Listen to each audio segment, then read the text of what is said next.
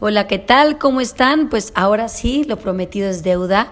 Hoy le tenemos un invitado súper, súper especial para mí, Diego Ibarra, psiquiatra. Vamos a hablar sobre la salud mental, un área que realmente todo mundo tenemos olvidado o tenemos muchos paradigmas o creemos que esto solo es para gente que está loca y pues realmente aquí, aquí está Diego para explicarnos y cortar todo ese tipo de paradigmas, el por qué necesitar un psiquiatra y todo lo que es salud mental en estas fechas que pues nos deprimimos bastante y el por qué nos deprimimos. Todo tiene una razón. Hola Dieguito, ¿cómo estás? Buenas tardes.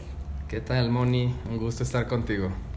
Explícanos ahora sí, Dieguito, cuéntanos toda tu área de psiquiatría, dónde has estudiado, dónde, mm, dónde estás trabajando ahora, todas tus especialidades, por favor. Bueno, yo soy médico cirujano, egresado de la Universidad Autónoma de Aguascalientes y hice mi especialidad en el Hospital Regional de Alta Especialidad de Salud Mental de Villahermosa, que es un hospital que canaliza las urgencias psiquiátricas del sureste del país. Este, también fui instructor de microbiología, de psicofarmacología y actualmente laboro en el sector privado. Wow. A ver, dinos qué edad tienes. 31 años. Es un chiquillo. Bueno, este muchacho tiene realmente em, muchísimas cosas que hemos estado hablando, que, que ya subimos a YouTube, el por qué la gente se deprime en esta temporada, Diego. Explícanos. Bueno, las personas nos podemos deprimir en absolutamente cualquier momento.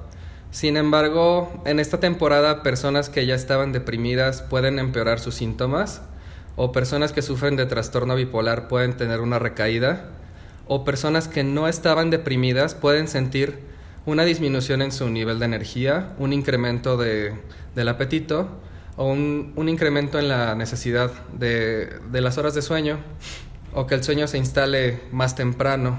Eh, lo que aquí ocurre generalmente en invierno, en México es menos notorio por las horas de luz que tenemos al día. En otras este, regiones, como en Canadá, Finlandia, etcétera, donde prácticamente no hay luz de día, en invierno la gente presenta con una incidencia muy grande episodios depresivos durante el invierno. Eh, lo que pasa es que el cerebro tiene una regulación de los ritmos biológicos sincronizados con la luz del día. Y la luz entra por los ojos y de ahí manda la información, se manda información a otras áreas del cerebro que indican que es de día. Y esto mantiene una producción continua de, de sustancias como serotonina, dopamina y noradrenalina que nos hacen sentir que hay que estar despiertos y que también eh, pueden suprimir el apetito en otras áreas del cerebro y bueno, tienen múltiples eh, actividades. Y eh, si han escuchado de la famosa melatonina, bueno, cuando oscurece y se deja de percibir ese estímulo por un tiempo considerable, empieza el, en lugar de sintetizarse serotonina, en base al mismo aminoácido que la compone, el cerebro empieza a producir melatonina que es como la serotonina nocturna, y eso nos indica que es hora de dormir. Y también se dejan de liberar este, las otras aminas que mencioné, y, y, eso hace que nos dé sueño o fatiga durante la noche y que nos indica que hay que dormir. Claro que si nosotros estamos con tablets y televisiones en los ojos, por eso no nos podemos quedar dormidos, ¿no? claro, Pero bueno, eso ya es otro tema.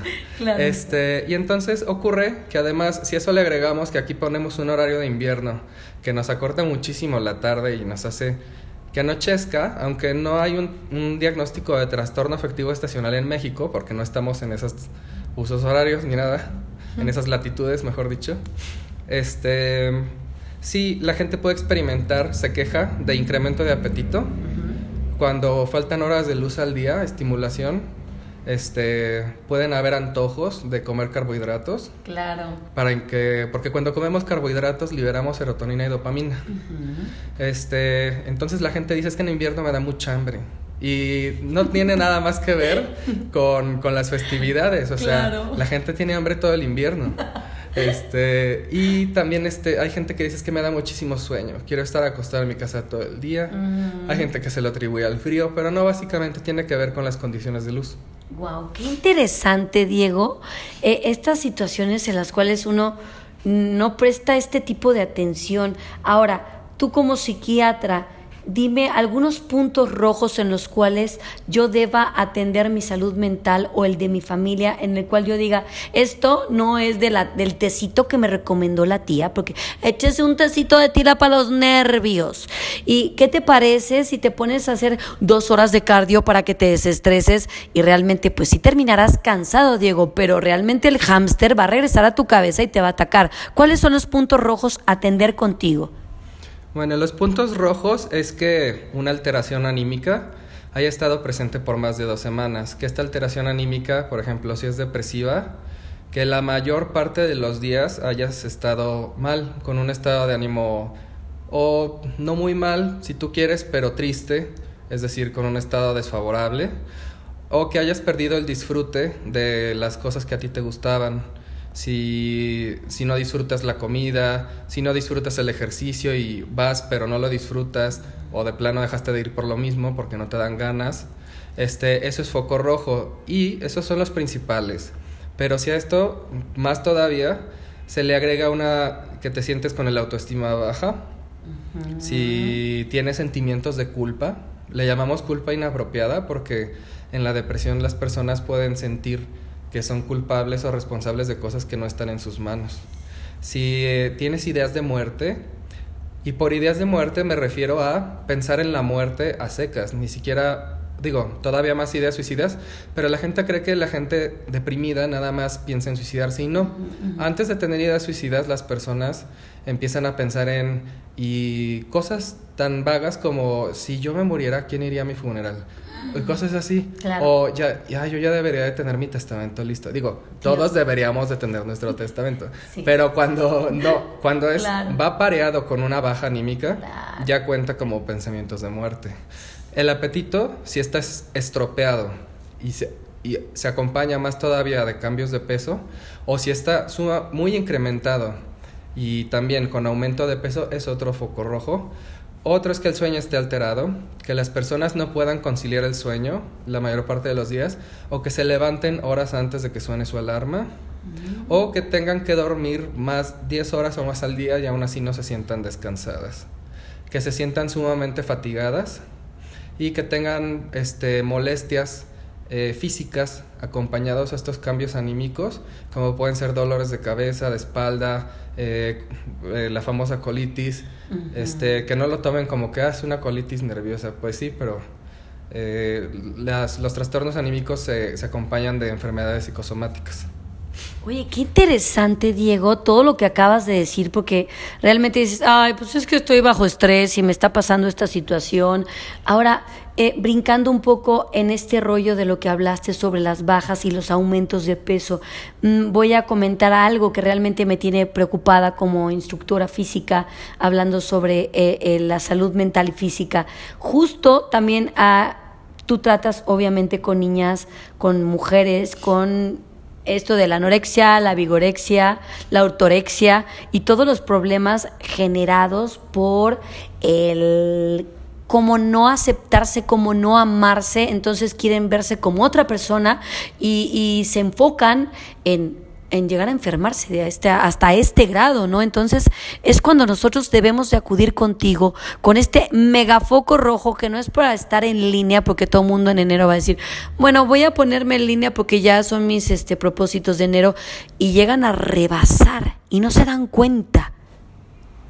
Incluso eh, en lo que son trastornos alimenticios, bueno, básicamente los clasificamos como, como anorexia nerviosa, que es, bueno, la anorexia, que es se consiste en, privarse de los alimentos, en lo que es la bulimia, que consiste en, los atracones de comida, y conductas sobrecompensatorias, como pueden ser purgas, o como pueden ser este, lo que llaman la vigorexia, que es el exceso de ejercicio.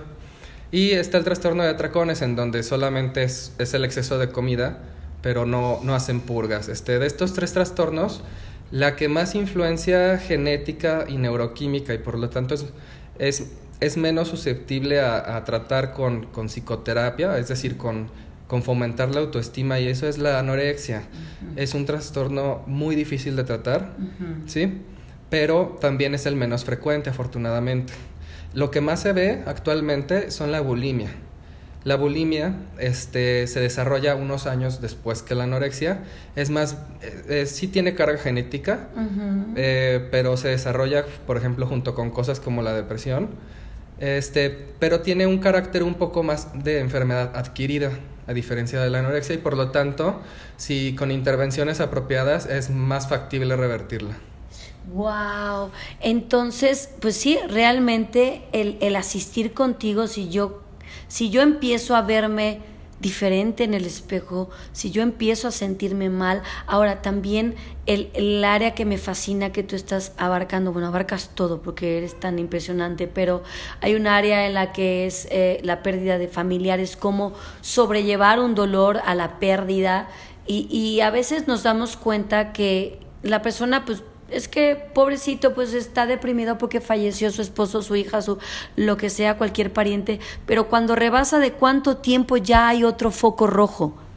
Ok, este, las pérdidas eh, provocan dolor al recuerdo, eh, pueden provocar llanto al recuerdo y eso es constante durante el proceso del duelo eh, años después y eso lo vemos por supuesto en cualquier pérdida. Sin embargo, ¿cuándo es para acudir con un servidor, eh, cuando el duelo se convierte en un duelo complicado, es decir, en un duelo que desencadena una depresión, es cuando durante el, el llorar a un familiar, la persona desarrolla, tiene la tristeza después del evento, pero desarrolla los síntomas físicos, es decir, a nivel cerebral y corporal de una depresión, como son los cambios del apetito, los cambios en el ritmo del sueño, el nivel de energía alterado y que desarrolla pensamientos de muerte que también están sustentados por cambios en la función de la serotonina, que es como nuestro switch de supervivencia. Claro. Ahora, eh, algunas de estas situaciones este, de alguna pérdida o alguna enfermedad en cuanto a bulimia, cualquier cuestión que hayamos tenido desata esos puntos en los cuales si no son tratados a tiempo pueden provocar pues eh, eh, muerte lo que es una depresión eh, profunda, una muerte, y, y hay personas que hasta al parir ¿no? Que, que, le llaman, bueno, pues es que está recién parida, le damos unos chochitos para que se calme y listo. No, es una depresión posparto que hoy en día, Diego, quiero hablar de eso contigo. La gente no tiene la educación de ir con un psiquiatra por, eh, no sé, paradigmas familiares, por religión, por eh, el rollo social, porque te van a señalar. ¿Por qué, Diego? Bueno, el, el miedo a que te señalen, dices. Ah, bueno. Este, porque vivimos en este país, básicamente. este, y es algo cultural, eh, porque nuestra cultura está sumamente relacionada con lo que es la religión y la espiritualidad. Este, como te comentaba en, en la plática anterior, eh, cuando esto ocurre en, en una sociedad, eh, nos hace creer que todo lo que no podamos señalar en donde nos duele no es de un médico, es, son enfermedades del alma. Entonces a mí me tocó ver, bueno, y entre menos, este, menos este, alcance cultural haya recibido la gente, es más marcado, por ejemplo, en, donde hice mi especialidad, llegué a recibir a, personas de poblaciones indígenas, en donde habían sido atendidos por medio de exorcismos, eh, cosas por el estilo. Aquí, por lo menos, la religión afecta en un grado en el que pues no van con el psiquiatra, pero empiezan a preguntarles a otras personas por remedios, eh, van con el sacerdote a tener una plática, lo cual es muy sano, pero no es sano querer curar un trastorno. Eh, por eso es pedir un consejo de un, de un guía, nada más. Claro. Este, y pues también ocurre el hecho de que la gente cree que por ende todo lo que son los pensamientos y las emociones como si no tuvieran un sustrato biológico y sí lo tiene y es el cerebro y funciona con electricidad y con químicos y nosotros trabajamos con eso. Oye, realmente estoy anonadada porque sí es cierto, lo que comentas uno es el, el alivio del alma que, no sé, tu maestro de yoga, tu sacerdote, tu tío, tu... Eso está súper de lujo, pero ¿por qué no el, el, ir con un especialista cuando tú realmente sabes? Porque sabemos que estamos mal, Diego. La cuestión es que tú sabes que algo en ti no está bien, pero temes ir con un psiquiatra porque no, eso es para locos. ¿Qué te pasa? O sea, es, es lo más saludable que podemos encontrar en nuestra vida. Es como hacer ejercicio para liberar las toxinas, para cambiar tu forma de, de, tu cuerpo. Ahora, ¿por qué no ir con un psiquiatra para cambiar tu forma cerebral, caramba? Bueno, digámoslo a grandes rasgos, burdamente. Además, eh, algo muy importante, un, un fenómeno cultural a nivel mundial, es que de donde más se ha hablado de psiquiatría a la población y no ha sido eh, con fines informativos, es a través de las películas. Eh, ¿Cuáles son los escenarios favoritos Terror. en una película de miedo, de lo que tú quieras, un hospital psiquiátrico? Sí. Películas de famosos con enfermedades mentales, Sí. eh, eh, pero pintan el escenario como si los tratamientos fueran con fines aversivos o como método de tortura, lo cual no es cierto. Eh, los famosos electroshocks se llama terapia electroconvulsiva Ujú. y es una terapia vigente, legítima, sumamente eficaz y segura. Sin embargo, cuando salió eh, una película de... Qué horror, ya se me sé. olvidó. ¿Cómo se llama este actor? Eh, está espectacular, es la de... Jack Nicholson. Sí. Jack Nicholson, que está en un psiquiátrico y le daban la terapia electroconvulsiva. Eh, las escenas son como si fueran para provocarle dolor y la terapia es indolora.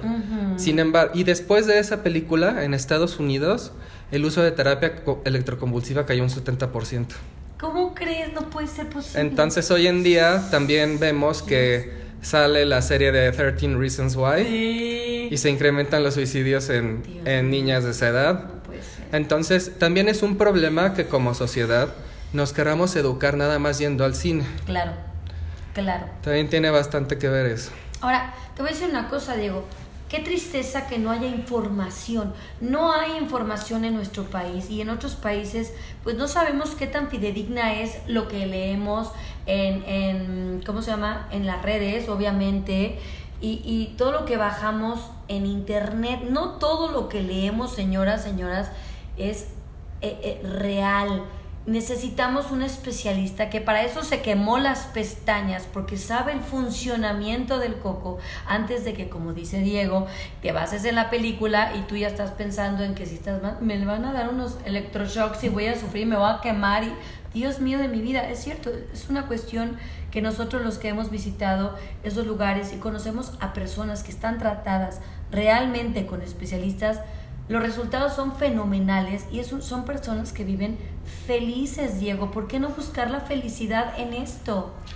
Eh, las únicas consecuencias de los tratamientos psiquiátricos de hoy en día so- es con efectos secundarios escasos, en algunos casos nulos, son menores, son bastante tolerables eh, y la verdad no hay, no hay mayores quejas al respecto y el bienestar se incrementa, la persona vive sintiéndose mejor y también el funcionamiento y el rendimiento en todas las áreas, es decir, no es nada más el me siento mejor, porque también hay un, un detalle que aquí la gente cree que viene por chiquearse, por así decirlo, como si fuera un gusto venir al psiquiatra, cuando si no hay salud mental no hay salud, y esto es una frase que dijo la OMS.